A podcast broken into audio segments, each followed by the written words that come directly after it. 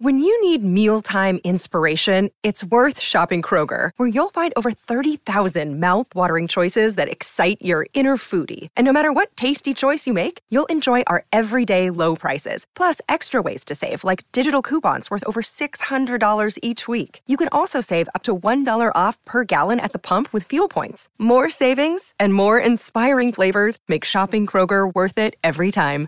Kroger, fresh for everyone. Fuel restrictions apply.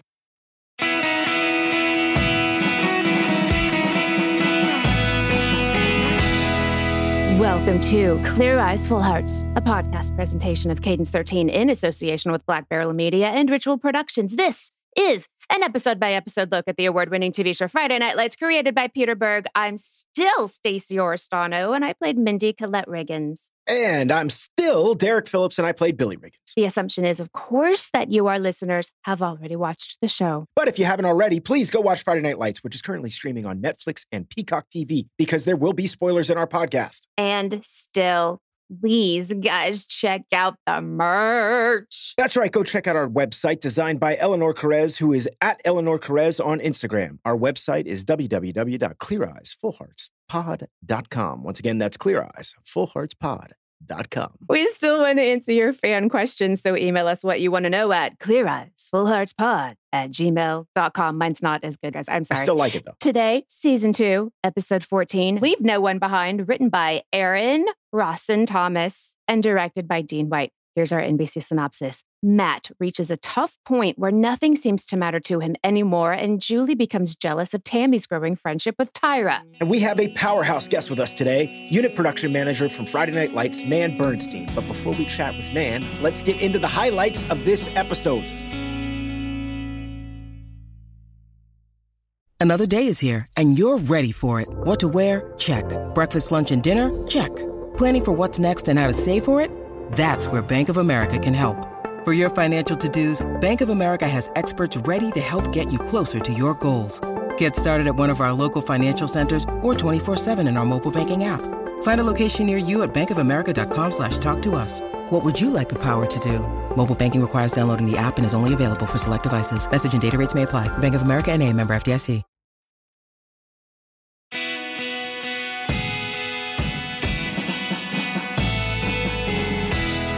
Top of this episode, Matt Saracen is going through it. Although I do have to say, this cold open gave me less anxiety than the prior couple of weeks. So thank you, FNO. Yes, but these writers definitely do get some kind of very sick joy out of taking dumps on Matt Saracen. I mean, they really love to pile on this kid. Because the next scene, I don't even know if I can say it. Say what? Matt Saracen calls his art teacher a bitch. Yes, he does. And I'll be honest with you, I don't remember this. God. And my eyes went wide in that moment. I was like, oh, that just happened. oh, Yeah, you don't expect that from little Maddie Saracen. That's for sure. Matt's going to go through some things this episode, is apparently what we're getting off the top. I got to tell you, Brea Grant playing Jean, I like this kid. This kid's got spunk. She's not afraid of Tyra, who seems to be about three times the height of her. And she's still just a freshman playing with the like bigger dogs here. I like her energy. I like her. I like her energy a lot too. And good on her for laying it out there in front of Tyra. I mean, it, that takes a lot of guts. And as you said, I mean, they did a wonderful job in casting Brea for this part. She's great in the role, but then on top of it, she plays a wonderful foil to Tyra. Not just in terms of how different they are as people, you mm-hmm. know what I mean? But then, as you brought up, like the height situation, when they're standing there in the hallway, you can tell that our DP on this episode just literally was like, all right, let's get this in a wide shot and just show the actual height difference between these two. It was shocking to see and it. she's just standing her ground, and I love it. Yeah. Yeah, she did not care at all. Okay, we're on the field and coach is going through it a little bit. He's losing players left and right. And Coach Mack says to Coach Taylor after he's asked where Matt is, he says, Landry said he went home. And I was desperate and I knew that it was coming, that coach would just turn to him with his puppy dog eyes and go, Who's Landry? He did not. That moment did not happen. But here's something interesting about that moment. The reality is that the reason why Landry is on the sidelines in this episode and the reason why Landry is incapable of playing, and they make up this storyline that he hurt himself, he tripped on a curb or something, I think they say. Mhm, fell off a curb. The reality is that Jesse Plemons actually tore his ACL playing a pickup game of flag football with me, Joey Oglesby, who plays Guy Raston, Taylor Kitsch, and Scott Porter. And so Nan Bernstein, who we're going to have on later in the show, was not very happy with us for having this pickup football game. And after this, it was like, all right, no more flag football games on the football field. I'm not going to say whether we played flag football after this or not. What are they going to do? Fire you? well, we definitely didn't play it on the actual football field anymore. So you're saying that it's your fault that we lost a player? No, technically, I would say it was Taylor Kitsch's fault.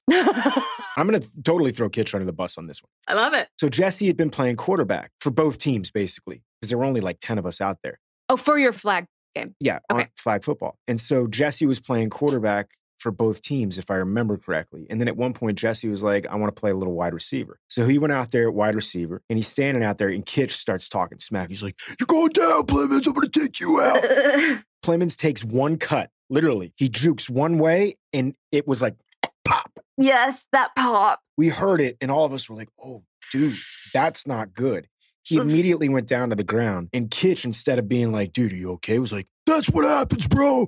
That's Oh, what happens. And all of us are like, no, no. dude, I think he's injured. It turns out, yeah, he had torn his ACL. We'd been playing for a good hour and a half at that point in time. I remember because I was a smoker back then and I was like, my lungs were burning. And there was a part of me that was like, good, I can take a little break now. The game that's played Mhm. where he gets to make the really good play, That's in episode 15. it's 15. Yeah. And that's a stunt double. Is it really? Because uh, we'll talk about it in the next episode, guys. But I thought I caught a moment where Jesse like turned a face to the camera so you could really see it was him, but it was fast. Maybe it wasn't. It might have been him in the football uniform, but anytime that there was running, it was definitely a stunt double after this because Jesse was banged up. You guys, when you sign a contract to be on a show, there's a clause in there that's like you're not supposed to do anything too dangerous. And now apparently flag football is on the list of it's more like, you know, skydiving. Well, there's another moment in this episode in particular, and it's cool that we're going to have Nan Bernstein on this episode because there's a scene where Saracen is on this motorcycle and he's his car is Mm. broken down. Like as we said at the start of the episode, Saracen's got a lot of crap going on, but his car breaks down and he's debating getting a motorcycle. And so in this scene, it reminded me once again of like Kitsch and I both had motorcycles when we were working on I Friday Night. Lights. And I remember showing up to set one day on my bike and Kitsch was on his bike. Actually, we were leaving set and both of us are leaving set and Nan came running out and she goes, What? No, no, no, no, no, no. And both of us are revving our bikes. Yep. Like, we can't hear you, Nan. You know what I mean? But Nan was like, No motorcycles. You cannot be on motorcycles. You're going to get yourselves killed. In hindsight, it makes complete and total sense. Yes. I mean, I'm sitting there watching Matt Saracen get on the motorcycle going, What are you doing, idiot? You're quarterback of the Dillon Panthers. You can't be Yeah. riding a motorcycle. Meanwhile, Kitsch and I were both riding motorcycles. And Kyle. Can you imagine with her job getting everything insured? She's the onset mom. She just wants us to like wear helmets and go home and sit on a couch when we're not at work. And that's absolutely what we should probably do. So Kitsch and I, of course, it's not like we stopped riding bikes, but we stopped bringing them to set. and you maybe didn't did. rev him in the face of our boss. Oh, poor Nan. She's going to be on later. She'll have plenty of stories. We've been Nan through the ringer. I think this is maybe the first time I've seen this happen, but Coach tells Tammy a little insight about Julie and what's going on with her. And he's like, Julie's having a little bit of trouble with this volleyball thing. And I was like, that's so insightful that he's noticing that his daughter is doing this and not the mother. But I like the switch. I do too. Like, of course, because it's our show. Maddie's going to look at a motorcycle and Riggins drives by. Like, of course it happens. It made my heart happy. Riggins apparently always skips Wednesdays. It was just a great line. I always skip Wednesdays. I always skip Wednesdays. Makes uh-huh. sense though. It really was like the worst because it's Yeah. like it's the middle and there's still two days left, and it's like, ugh. It's a shame that this season is coming to a close because we're starting to get some of those Riggins isms that start to happen. And I think he really comes alive in like season three. There's some great stuff. I just watched the first scene from season three, and I'm not going to spoil anything because I know we're still on season two, but it just had me cackling. We'll get to that though. Oh, I'm excited about that. I think I, I wrote it down a little later in this episode. I laughed out loud three times. I'll like internally be like, oh, that was funny, but I don't laugh out loud at a lot of things. But three times in this episode, and it was nice. Like there's still heavy stuff happening, but there was just a little bit of levity that I was like, oh God, thank you. But also just people making really good choices. tonally, this episode feels different than the rest of season two. It really does. does. Not only does it feel different from the rest of season two, but it also feels a lot like season one. And it works. I got done watching this episode and I literally went on IMDb and I was like, I wonder what the ratings are on this episode. Because this is my favorite episode of season two. Agree. And sure enough, I think the fans at home agreed because it has the highest rating of any episode in season two. Very So interesting. we're not alone in that. We're not alone. I like that we agree too. Saracen, they're drinking their beers. Riggins is taking him on a journey, and he just says, No, I'm not done being dumped. And you know what? I've been there. Maddie, drink that beer. You've earned that illegal beer. You're a terrible influence. Don't you know? And you're like, No, I'm not done. Yes. I'm not done yet. Yes. Feels terrible. We've all been there. Oh, Maddie. Did you ever in high school go to a party at a teacher's house? no. That was bonkers to me. I didn't even know where my teachers lived. no. It was a weird thing growing up. Like I knew my drama teacher was married. You know what I mean? And we knew that she didn't have kids, and we were constantly like, "What's going on? Is David shooting blanks?" We were terrible. Oh, that's nice. No, we were terrible. They wound up having kids. And now, as an adult, I feel awful about it. But at 15, I thought I was really cute, funny. But no, I had no clue where my teachers lived. I guess in No. college, like maybe we had some dinners at some professors' Yes, houses. at professor's houses. especially like did. as a theater major because it's a close knit situation. You're doing a play, but no, not in high school. this girl that played Charity, my stripper friend, Chastity, the minute I showed up on set, she was so fun, so down to play, was bringing ideas, was bringing improv. That scene with Zach and Taylor and that friend was so incredibly fun. Even like, you know, putting that incredibly disgusting dirty dollar into our mouths. Oh Billy. You had a great line in this scene because there's an older gentleman who's in the club and he reaches out to grab you, or he does grab you. Mhm, yes. He says, Hey, why are you paying all of the attention to these guys and not to me or whatever? And you go, Because they're younger and they don't need Viagra. And that was a line that had me cackling. I did not make that up. That was written for me and I enjoyed it. And I said it every time. Michael Waxman, DP of this one, whenever we were shooting in the club, was just very paternal with me and with Chastity and with all the girls. And he would just take me aside and he'd be like, You good? Everything good? And I'm like, No, this is great. The guy and I have talked. He's very respectful. Everything's going really well. It was just always so supported and friendly. I think you said Michael Waxman DP, but I think you meant AD. Oh, I did. I'm sorry. Hi, Todd. Yeah. I didn't mean you. I am on it today. Don't listen to anything I say. Do you remember? I think it was less a couple episodes ago that we told it that Derek's always right and I'm always wrong. So like that's not true. a lie. Well, I just look for the errors, Stacey. I, I'm just constantly looking for your mistakes. Welcome to the error. That is me. Okay, so this was a while ago, and I still remember that none of us really had, or maybe some fancy people had a first generation iPhone. But when Zach takes his phone to look at the message, the phone is upside down and it wouldn't be what it was supposed to be because I think he had a Blackberry. I had a Pebble that he used to make fun of all the time, but like none of us were that fancy yet. I had a Palm Treo and I thought I was the Mac Daddy. I thought I was so cool with my Palm Treo. Yeah. But I remember when Kitsch got a Blackberry and then he had a hookup with the Blackberry people. And so he was getting like a new Blackberry like every other month. And I was like, what is going on? I want to play Brick Breaker. Come on, man. But I didn't get my first iPhone until the end of the show. I think it was 2010. I purposefully didn't because they terrified me. I was like, but aren't you just going to get like finger smudges all over your phone? Which, like, yeah, I guess what you do? Yeah. And I was like, how do you type on it? It doesn't make any sense. Yeah, I don't Not a understand. keyboard? Not a keyboard? It's stupid. And yet, here we are. Smash uh, scholarship rescinded. This is soul crushing to me. This happened to a really good friend of mine because he did. He got in a fight in a bar and accidentally, like, a beer bottle broke and somebody got hurt. He got his scholarship taken away and he Yeah. went to go play football in Canada instead. It happens, man. And it's awful. A kid's whole entire life ruined because of something like that. Because it does become like a downward spiral. Oh, and he's sitting there just crying, looking at all the dreams and hopes he had on his wall. And oy, oy, oy. Yeah. Meanwhile, this scene with Landry outside of the Alamo Draft House, which is where we used to all watch movies when we were living in Austin. And another cool thing about this scene in particular, while he's walking out of the movie theater with Brea, is that if you look behind them, playing on the marquee, you've got Jaws and Kingdom. Kingdom was, of course, directed by Peter Berg. I didn't notice that. I did. Brooke Langton got cast in Kingdom, and I think her part wound up getting cut. And because of that, Pete Berg was like, I'm going to make it up to you. And I think that's how Brooke wound up on Friday Night Lights. Oh, hey, well, there you go. It did make me giggle that I was like, oh, Dillon has an Alamo Draft House. Dillon's Mhm. fancier than I thought. I Very love fancy. Alamo Draft House. My favorite movie theater. Absolutely. Gonna give a heck yeah to Coach for telling Matt exactly what it is, shoving him in the water, getting him to wake up, but then also my God, Zach Gilford is a good actor. Yeah. You just get these. We had a couple before, like singing Grandma out, and he has these moments, but you give that guy just base good material, he will tear it apart. He's Yeah. so good. This is one of my favorite scenes in the history of Friday Night Lights. Is it? Yeah, because I remember somebody, I think we had a fan question early on where somebody had asked what your favorite scenes are. And I said, there's so many, but ones that like pop up in my head, this one's right up there. Because I'd never seen it. So I think maybe you did, and I didn't know what you were talking about. It's such an iconic scene. And it's so well acted by both of them. And then it's just what we always talk about all the elements coming together. Good writing always surprises you. And I Mm. think that we do think in the beginning, coach is going to do exactly what Matt says he's going to do. He's going to give him some stupid coach dad talk. That's what we think is going to happen.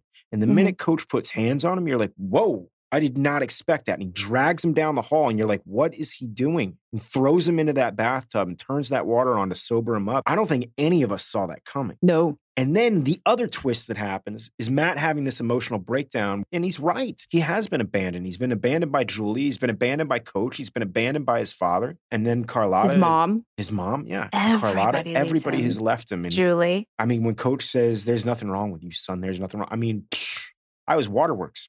God, it was good. My God. Whew. Sorry, gotta compose myself. Question. I'm not like poking the bear. I really don't know. Am I supposed to be pro Tyra Landry? Like, if people were watching this for the first time on NBC, were they like, oh, thank God it's finally happening? They're together and kissing? Because I'm not. You know, I don't know if from a writer's standpoint that's what they were going for originally, but I can tell you this much. In just the two episodes that Brea was on, you kind of fall in love with her. I know. See, I felt so bad for Jean because she's such Yeah. a cool chick. She's a cool chick, and you're going, yeah, this is who's right for Lance. They like the same weird music Yeah. and they're smart and, and a little goofy. They make sense to me. Makes me sad. it's tough because, I mean, we've also become so connected to Tyra and Landry being together, but they cast the right person because Brea just knocks it out of the park.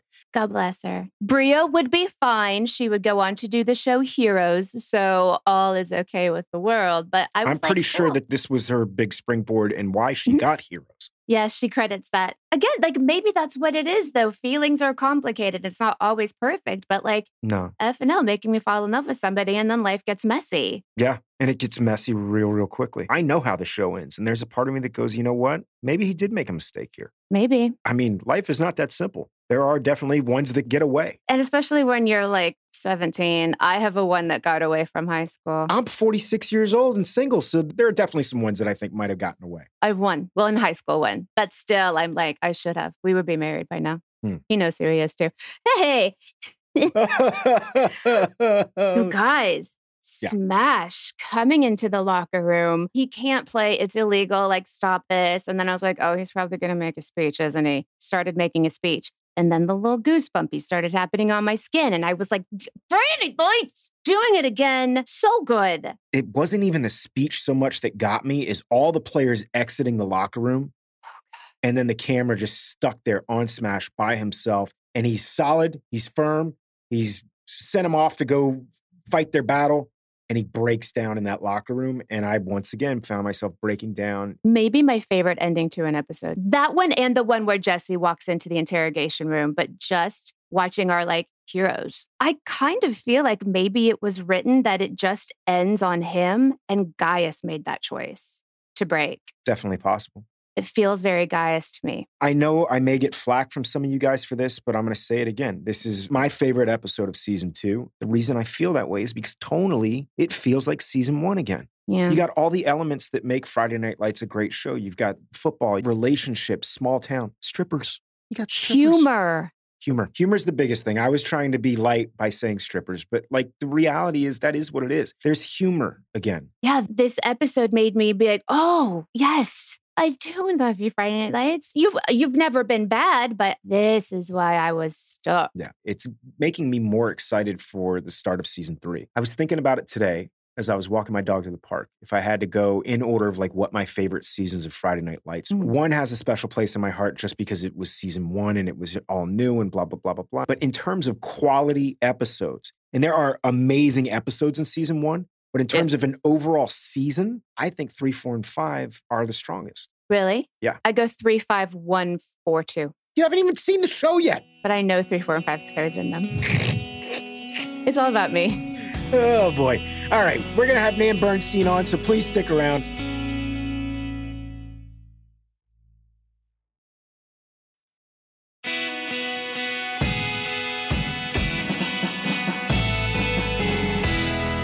We are thrilled to have the multi talented wearer of many hats, Nan Bernstein, on the show with us today. Nan is an award winning motion picture and TV unit production manager and producer. She's worked on a variety of feature films, including Conspiracy Theory, Michael Collins, The Flamingo Kid, and It Takes Two. Her television work includes such series as I'm Dying Up Here, Aquarius, The Leftovers, Parenthood, Prime Suspect, Mr. Robot, Dirty John, Physical, and of course, Friday Night Lights, which earned her an Emmy nomination. Over the course of her career, she's had the opportunity to work with such names as Johnny Cash, Julia Roberts, Sophia Loren, Mel Gibson, Christian Slater, Annette Bening, Rami Malek, Michael Apted, Brett Ratner, Kenneth Lonergan, Damon Lindelof, and of course, Peter Berg. For those of you who don't know, Nan was the glue that held Friday Night Lights together. And if it weren't for her, this show probably would not have survived five seasons. So, with that being said, Nan Bernstein, welcome to the show. Thank you. How did you get into the movie and television business? On the very bottom rung, um, I was in social work school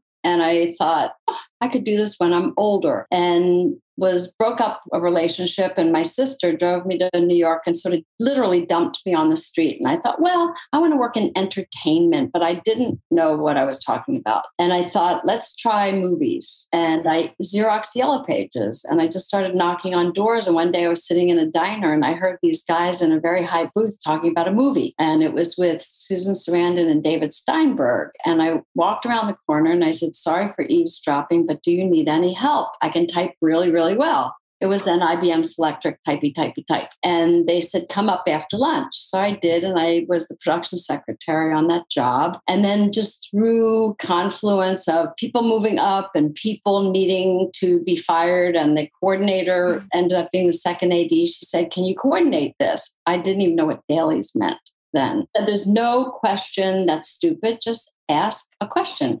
So then they took me to California to do post production. And I started being interested in location managing because I felt that location managing and understanding what a character is to locations and difficulty of getting in and out in your day was kind of the first step in the design process. And so I location managed for about 11 years all over the place Florida, Vermont, Massachusetts, New York. But you cannot stay too long at any fair. So then I started production managing on shows. The first thing I did was a documentary called The Making of Tootsie, which won an International Cine Award. Never had done a doc before. And the director only wanted me. I couldn't understand why. And I said, I'm not in the Directors Guild. He said, Don't worry about it. We'll get you in. So I got in the Directors Guild and just started working. And about 10 years years ago, maybe more, started producing. For a lot of us at home, and myself included, I'm just an actor. Mm-hmm. I don't know a lot of this stuff behind the scenes. What exactly is it that a unit production manager does? What exactly, I mean, they sometimes refer to it as a line producer, correct? Or is that a different title? I hate that term. I don't okay. know what that term means. It's like you're the last person on the line before you're below the line. But mm-hmm. I really am trying to get people to get away from that title. I don't know yeah. what it means. I kind of define myself as a general contractor. Mm-hmm. If you're building a house, you have to make sure that the electric goes in, the plumbing goes in before the walls go up. And I have a very good spidey sense about crew. I don't yeah. ask a lot of people what they think. I just meet people and I get a sense of them and I go, yep, that's going to be the sound mixer. Yep, that's going to be the so and so. And they're not always the same people. I have worked with the same people over time, but randomly, and it depended where the show was. But Friday Night Lights, I was determined to be as local as humanly possible. Hmm. And everyone's like, well, you're not going to find assistant directors there. And you're not going to, I said, don't say what I'm not going to do. Mm-hmm. And I looked in the Directors Guild book under all the assistant directors in Texas and started calling people. And I realized Michael Waxman was there, who was Michael Mann's AD and producer. I called him and said, Hey, do you want to come meet me? I'm doing the show in Austin. He lived a little south of Austin. And he said, Sure. And he came and met me. And I said, It's a scale job. And he said, Why make more than double that? And I said, I don't know what to say about that on that scale. And I said, but how many times in your life will you be near your two teenage daughters and be able to drive home at night and be home with them? And he came back for a second interview and he said, I'll do it. And I said, I can't guarantee this, but I have a feeling something really good's going to come for you from this. And he ended up directing and he's becoming a producing director. And I think we brought in very few people on the show. Yeah.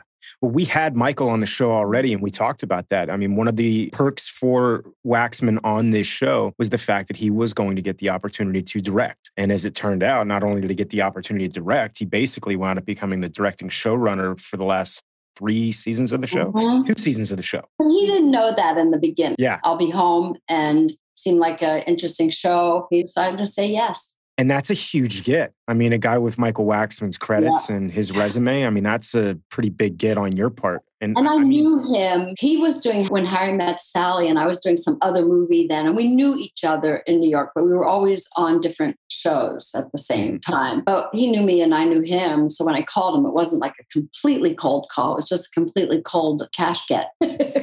how did you wind up becoming a part of Friday Night Lights? I mean, um, we know um, how you got most of us and most of our crew, but how did you become a part? My agent sent me to meet with Pete Mm-hmm. And we just kind of clicked. And I think he took a big flyer on me. And I had known people at NBC, I'd worked there before. And between the two, he was like, yep, do the show. So it was really just going in and talking to him, sort of like I meet crew. He had a feeling, and yeah. we went forward from there. I can't speak enough to the crew that you guys put together. As audience, I don't know if you guys, I mean, there are so many components that go into making a television show. It's compared a lot of times to like a clock. And if there's one piece in that wheel that's not working, the whole entire thing can shut down. So it really is a testament to you and Peter Berg in terms of the crew that you put together. I mean, it always felt like a well oiled machine. Now, from mm. your perspective, it's very different than my perspective as an actor. I always was just impressed with the way things were working. But I know that there were adjustments that had to be made along the way, and certain people moved out and certain people brought in. And mm-hmm. can you speak to that a little bit? What was interesting about it is Pete has a very unique way of working. And I think more people should adopt it. When you location scout, he'll pick the place you want to be, but when you go back with the tech crew, which is the grip, the gaffer, the camera people, props, and everybody to look at the location, he really doesn't spend a lot of time there because I think he didn't say this to me, but my feeling was he likes to go into a place, and if it's a rainy day, you have one vibe, and you may position people in the house in a certain way. If it's a beautiful sunny day, the house may have a different vibe. So he doesn't want everybody going, "Oh, where do you want to put the camera?" As much as it could have been a documentary. Mm-hmm. The faster we moved and the less specificity that people made him commit to, and they got married to, the better the show went. Yeah. And on the pilot, I learned that in a breakfast scene. He didn't want to reset to wait for the scrambled eggs, the toast, and the bacon to be given to the kids. And there was a whole thing with the coffee cup being stolen by the kid. And he's like, just give her the food, give her the food. And the prop people were, there's nothing on the plate. So there were people lying on the floor that just like put the eggs on, put the bacon on, hand the new plate. And it allowed you to move through the scene without this downtime.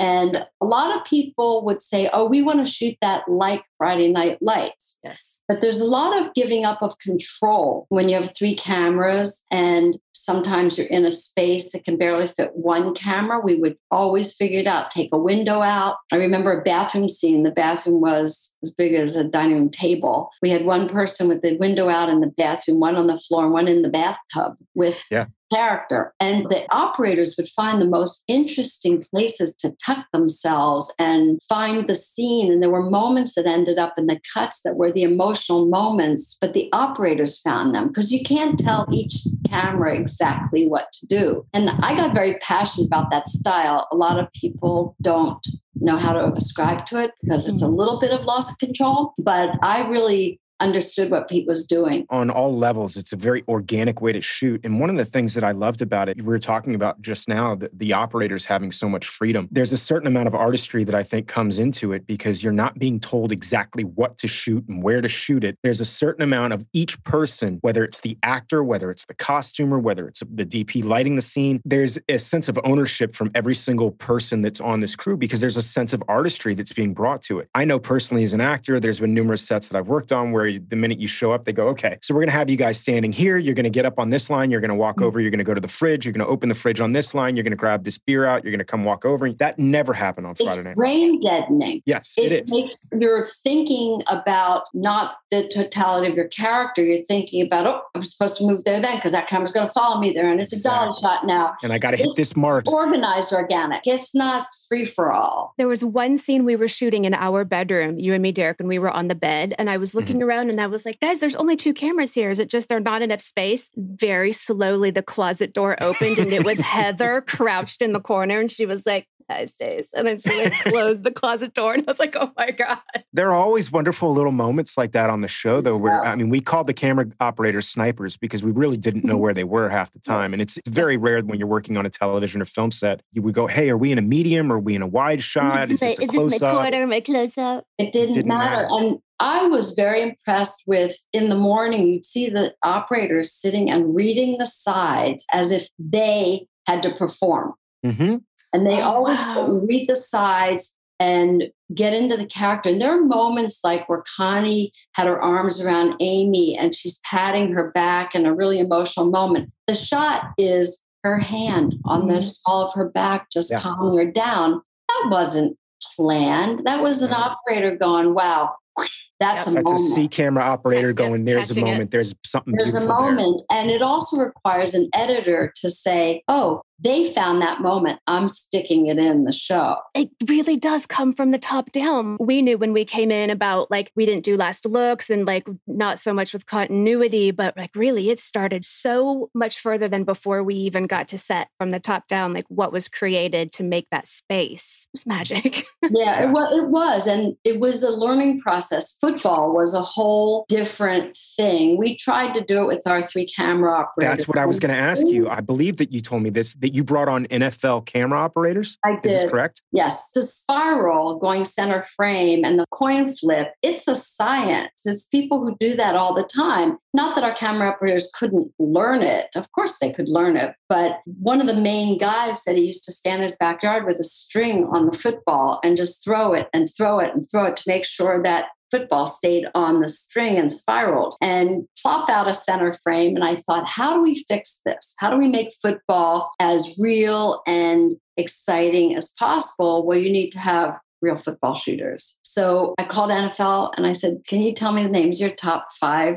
oh people? And they did. And I called and I had a vibe about a couple of them and said, Do you want to come down and shoot football for us? We had all seven cameras out those nights, but we would do the A team first so they didn't have to stay all night. And mm-hmm. then three cameras would leave and four football cameras would stay and do the more rough and tumble stunt like scenes. Oh Yeah. man. We usually shot those football scenes on Fridays. Uh, Mhm. so it really did feel like a Friday night lights kind of vibe. We'd all be sitting there watching the sunset. And the minute the sunset, we'd start shooting stuff. Yeah. And those guys would go till five, six in the morning Yeah, sometimes. we got it down to about two or three in the morning. After Really? a while, we really got it down. And Michael said to me, Nan, I want you to get a band for every football game. And I was like, Michael, we don't have the money to like have a high school band on every game. So I started donating money to the high school band instead of each individual. We had bands at every football game, which kept the background actors happier. It made Yeah. it more exciting to be Oh, there instead yeah. of dead space having a band.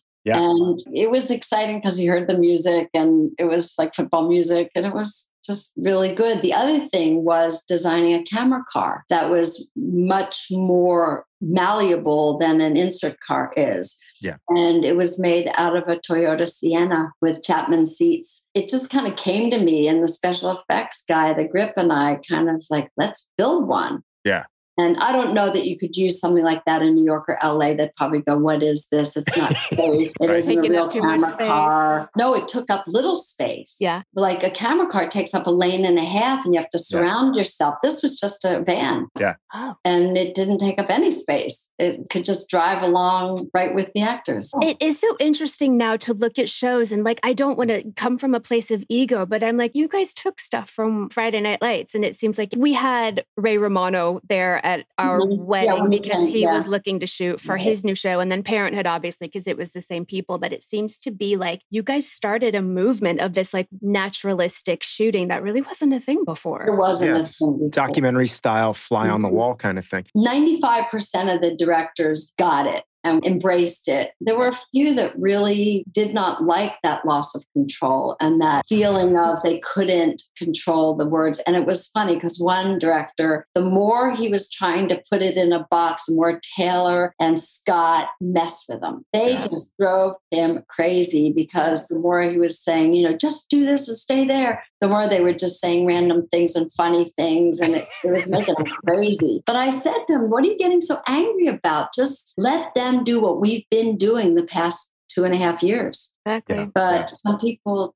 can't. There were actors too that that, Mhm. came on the show, and it was like, "Are you going to say that line?" It's like, "No, probably not." No. And, Or and- am I going to they- get last looks? And we're like, nope. Nope. You could see the smoke starting to come out of their ears because Yeah. they couldn't figure out that this is how this process works. like a paragraph of dialogue written and either Connie or Kyle would say, I wouldn't say that if my wife or husband said that to me. What would you say? Yep. Mhm. And that's what it was. Yep. Or, or I'd say nothing. Right. I mean, as wonderful as Friday Night Lights was, that doesn't mean that there weren't hiccups. Nan could probably speak far better than I could about the ratings the first season and how close this show was to being canceled numerous Mm-hmm. times. Specifically, and we've talked about this before, in that first season, there was a local, I believe it was a Teamster strike, Nan. It was the second season, wasn't it? Second No, it was season was, first season. writer's strike. The, the first Teamsters struck and sort of blocked all the exits and entrances to where the crew could get in and out of. But there was one place they didn't block. And I knew that if we shut down and went along with it, the show would just go away because they didn't want to get into that mess. But if we got anything on film, it would be great. So people who probably only did student films, lugged cable, director made breakfast for props. The props were already in the car, so they were handed off, and the crew stayed away. And we got unusable. Taylor and I grabbed flashlights and pulled our wardrobe out of the wardrobe truck Mm-hmm. Yep. along with Brett Cullen. Yep, Uh, yeah, I believe I pulled some wardrobe from somebody else's line because like a Billy dress didn't or something. No, no, no. Like a shirt that I never got to wear. Billy didn't have the best clothing. So I was like, ooh. No, is didn't have a lot of money. but we got enough done that day that gave the studio and the local Teamster union enough time to talk it out. Yeah. So nothing was really usable for the show, but we didn't shut down. Now, isn't it true? And I believe that this is what happened that NBC called and they were like, what the hell's going on, basically? Mm-hmm. And you had to say, nothing's going on. I said, We're going to shoot today. And he said, How? I said, Lots of ingenuity. We're just going to mm-hmm. figure it out, but we'll get something shot today. And he said, How are you going to do that? And I said, I don't know yet, but I'm figuring it out. And we did. People that had done stuff on like non union movies and student movies that were in the production office and stuff all came out and helped.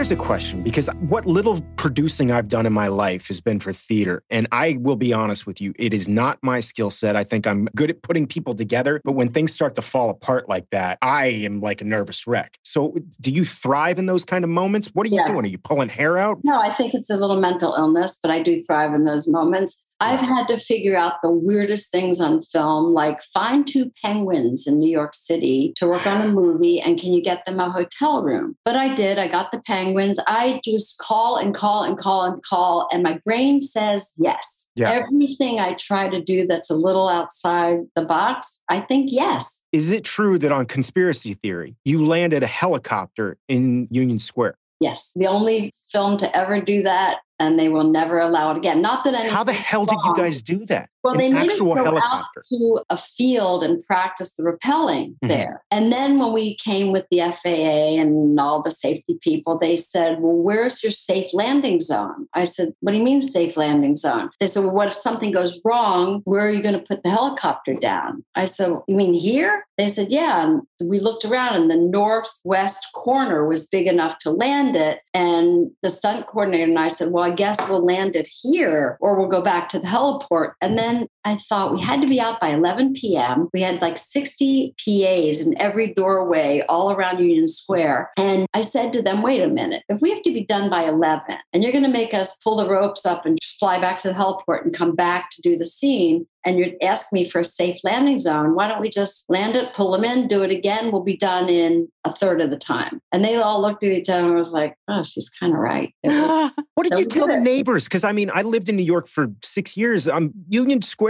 there's plenty of residential area over there. I mean, what the hell were neighbors thinking when there's a helicopter being Well, we wrote a letter. Fired it. put it in Yeah. every doorway and made sure they were posted everywhere and then ripped them off telephone poles and stuff that night. But it went really well. I think we got done at like 10 15 because we were able to do it a few times and get out of there. Unbelievable. One of the things I did want to talk to you about, and this is another thing, I mean, talking about curveballs and how you handle adversity. After the second season of the show, we've talked about this before on the show that midway through the second season of the show, there was a national writers' strike. It wasn't our writers, it was writers across the country went on strike. And the show was basically shut down at episode 15. And so there were all these storylines in the second season that just kind of came to a close, specifically one that we've been talking a lot about this season, which is the Santiago storyline. Do you have any idea what the writers intended for the rest of the season and why did Santiago not come back? I don't think there was any particular reason. I think sometimes in real life, people float in and float out. Everything doesn't need to be tied in a bow. And I think there were characters that came in and out. And it was, a, again, a very organic process. And if they couldn't really develop a storyline that integrated well or made total sense, it was just a moment in time. There was that person, and then they went away. It was like the murder, which everyone hated, Yep. was Yeah. a bump in the road. And then it just kind of disappeared. It does feel, as an audience member and as a person that was on the show, that in some respects, the second season was like after the second season, it was just like a reboot. There's a lot of storylines in the second season that we just don't talk about at all, specifically Right. the murder Right. and Santiago and things like that. So it seems like it was a bit of a reboot, which I'm fine with that and I can live with it. But it didn't matter though. It was No, like it didn't. a community, and in a community, you don't see everybody every day and all the time. Yeah. People Yeah. come in and out of your life. So True. you're wrapping your arms around a community, not 10 actors and their stories. Parenthood was a little more controlled in that way. Yes. There were a lot more names in it, older names. And we weren't talking about a community, we were talking about a family of multi generations. So it was more stayed in that way. But this was a town Yeah. and rival towns. And when the Lions came up, and I was like, another football field? I barely got the one built in time. Yeah. And I was walking around and I thought, this whole baseball field could probably be, and everybody was being a Dowdy Thomas, and the production designer was like, oh, man, that's ridiculous. You can't fit it there. I said, I don't know, we can fit it there. Let the football coordinator tell me yes or no. So Justin Reamer said, yeah, it'll fit here if you just kind of skew it this way. So we made the back of the stands that were for the Panthers, it said gymnasium. Yeah, I remember And that. it was supposed to be a rough and tumble poorer school. So the grass was horrible. And then over time, we kept fertilizing it, making it a little better and better. And the bleachers were half built. Week by week and day by day and month by month, Got a it little became better. nicer and a little bit better. And I mean, just the same way that the Lions did as a football team. we realized we weren't using the weight room a lot. So Mm-hmm. we split the field house in two. So part of it could be the Lions and part of it could be the Panthers. And everyone cared so much that every idea was embraced. If it was a prop person talking about a location and it was right, we'd go, yeah, let's go there. We had wonderful location managers. And it's lucky to be in a city that you don't have to get a permit for every time you move. So we were able to move around very rapidly from neighborhood to neighborhood. I wanted to talk once again, real quickly, just about season two and that writer strike that happened because season three was a monumental change for the show. DirecTV Mm-hmm. came in, and if I'm correct, basically our budget was cut in half or something like Not that. every year they took a little out. Gotcha. Okay. Every year, a little bit of money was taken out. Under Armour was helpful a lot Yeah. because when I called Nike, they said everybody has to be a Nike. Everybody has to be a Nike. I said, that's not real. Some of the kids probably only can afford Champion and they go to Kmart. And they said, well, that's what our deal is. And I called Under Armour and they were like, whatever, just make sure Yeah. everything looks good. Yeah. And they helped a lot financially and design wise. The costume designer helped with the uniforms a lot, but they knew better what they were doing than we did. And Yeah. The colors, blue and white, and then red and white. Money was cut. And I think by the time DirecTV came in, it was probably the cheapest one hour on television then. I would think Yeah. so. It seems to me that you are what I would call a problem solver in the greatest sense of the word. I don't know if you remember this, but in season five, I got very, very sick and had to go to the hospital. And you found out about it. And I was going to fly back to LA to do a surgery. And you were like, no, no, no, no, no. And you sent me to a specialist. And she was like, you need to go to the hospital right now. So I had to go have emergency surgery using your doctor you sent me to. But you also gave me my hotel room for an extra week when I wasn't working so that I could recoup in the hotel room. And honestly, if you hadn't done that, I wouldn't have made it on that plane ride. Essentially, you like kind of saved my life a little bit. I do that a lot. Yeah. I try to find goods and services in new places that when bad things happen, I mm-hmm. know where to send people or how to do it. And I also feel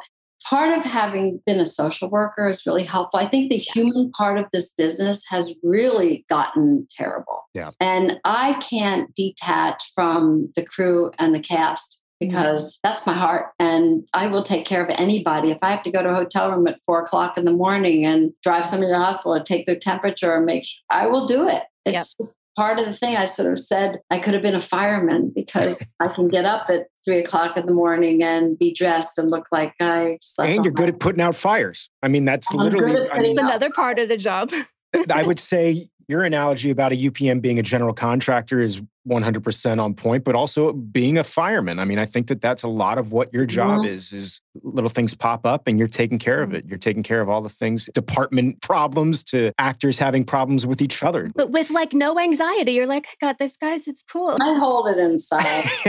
well, that's a You're good, place for it. compartmentalizing my anxiety. See, people see you nervous. Mhm. It's not going to help anybody. It's No. not going to help the crew if you're like looking at your watch every 10 minutes and thinking that, oh, we got to end this night, or you're nervous about something's really wrong with somebody. You're cool as a cucumber. I also read in an interview that you were shooting something in Vermont, if I'm not mistaken. and Yeah, and of course, out to- they prepped in the winter, and by spring is when we needed to snow an entire town. so you got together with Bernie Sanders and Yeah. saved five stories worth of snow. Is this Yeah. correct? We just kept scooping it up. I had a nine acre meadow and I just kept with caterpillars piling up, piling it and putting snow reflectors on it. We bought all these snow reflectors. It was there in August. There was still snow left in August. And we had John Deere snow blowers and dump trucks, and people were shoveling it. And on the rooftops, we used JetX foam and stuff oh like Oh my that. God. Yeah, we snowed the whole town and, and brought people their groceries in the back door so there wouldn't be footprints. I had to do that twice in Vermont. Unbelievable. So, what's the craziest thing you had to do on Friday Night Lights? Because saving snow for August is pretty crazy. I don't know that there was anything that crazy. I think it was Yeah. managing the budget and the schedule because both were very aggressive. Yes. And I think Pete taught me a lot about that. In fact, I found it very challenging and exciting to work Mhm. that way. And other shows that were the way you had described, like you're going to stand there, we're going to do an over, we'll discuss your show. I'm sitting on, oh, it's just so boring and it loses something. Not that every show should be exactly like Friday Night Lights, but when people said we want to shoot this like Friday Night Lights and I describe what we did, they're like, oh, no, I don't. Yeah. Eight hour days, eight day shoots, Mhm. multiple location moves. I remember one time when David Boyd was DPing, he wanted a minivan. And I said, fine, you can have a minivan. And he took sandbags and made three round pods in the minivan. And we were moving a pretty far location. And Dave's picking up the completely built three cameras and sticking them in these sandbag piles. And I said, why are you driving the cameras to the next location? That's really not your job. He said, Nan, by the time that camera truck gets up there, we'll be done and we'll be putting these cameras into the truck. And we're wrapping and the truck's coming up the hill. We would move locations and have second unit shooting on the drive there. I mean, Mhm. Right. things like that that just ah, it, it blows my mind. We talk about it all the time. The sniper aspect of it with the camera operators. I remember during Mud Bowl, and I've spoken about it. There's a scene where Taylor and I were sitting there, Derek and Taylor having a conversation. We had no clue that there was a camera rolling on us, and this happened all the time on Friday Night Lights. Mhm.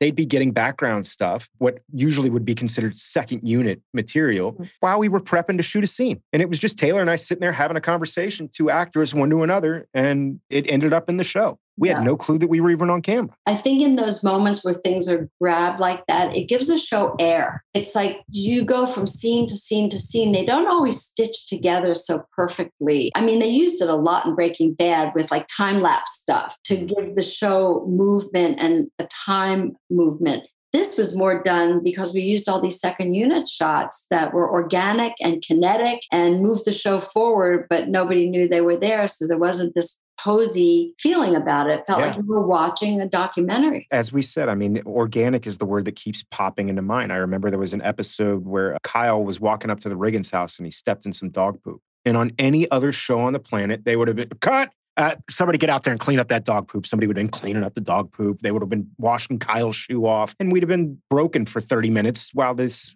was taken care of. They'd have resodded the lawn. You know?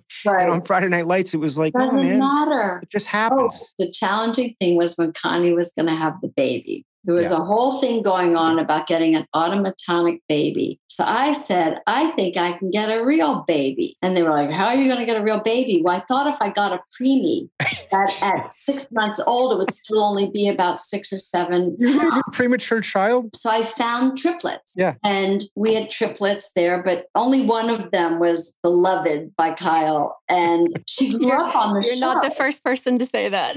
yeah, she he would look at one of them and go, "This isn't Madeline." But one time, I remember it was a baby who was in a high chair eating or whatever people did to keep it comfortable, and his line was, "Where'd I put my car keys?" And all of a sudden, she said, "I don't know," and she talked. Oh, great. And I thought, they play her now.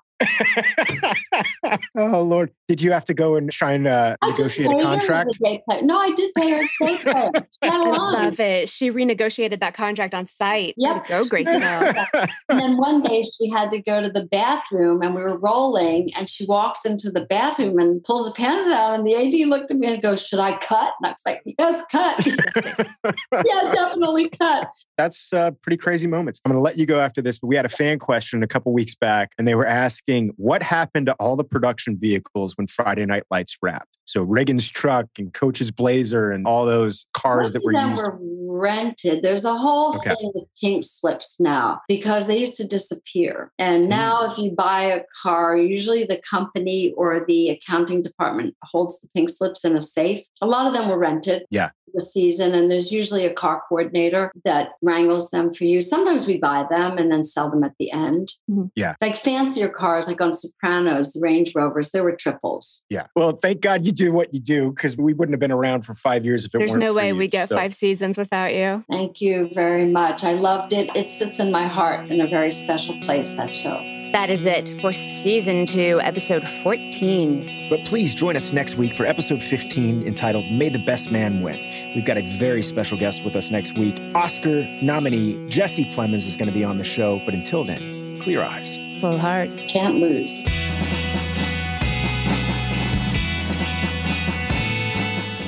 Clear Eyes Full Hearts is a podcast presentation of Cadence 13 in association with Black Barrel Media and Ritual Productions. Executive producers are Stacey Oristano and Derek Phillips, Chris and Mandy Wimmer for Black Barrel Media, and Steve Walters for Ritual Productions. Our producer is Miranda Parham. Send your questions to Clear Eyes Full Hearts Pod at gmail.com. Find us on social media. I'm Stacey Oristano on Twitter and Instagram. And I'm at Derek Phillips on Twitter and underscore Derek Phillips on Instagram. And check out our websites, cleareyesfullheartspod.com, cadence13.com, and blackbarrelmedia.com. Thank you guys for listening, and we'll see you next week.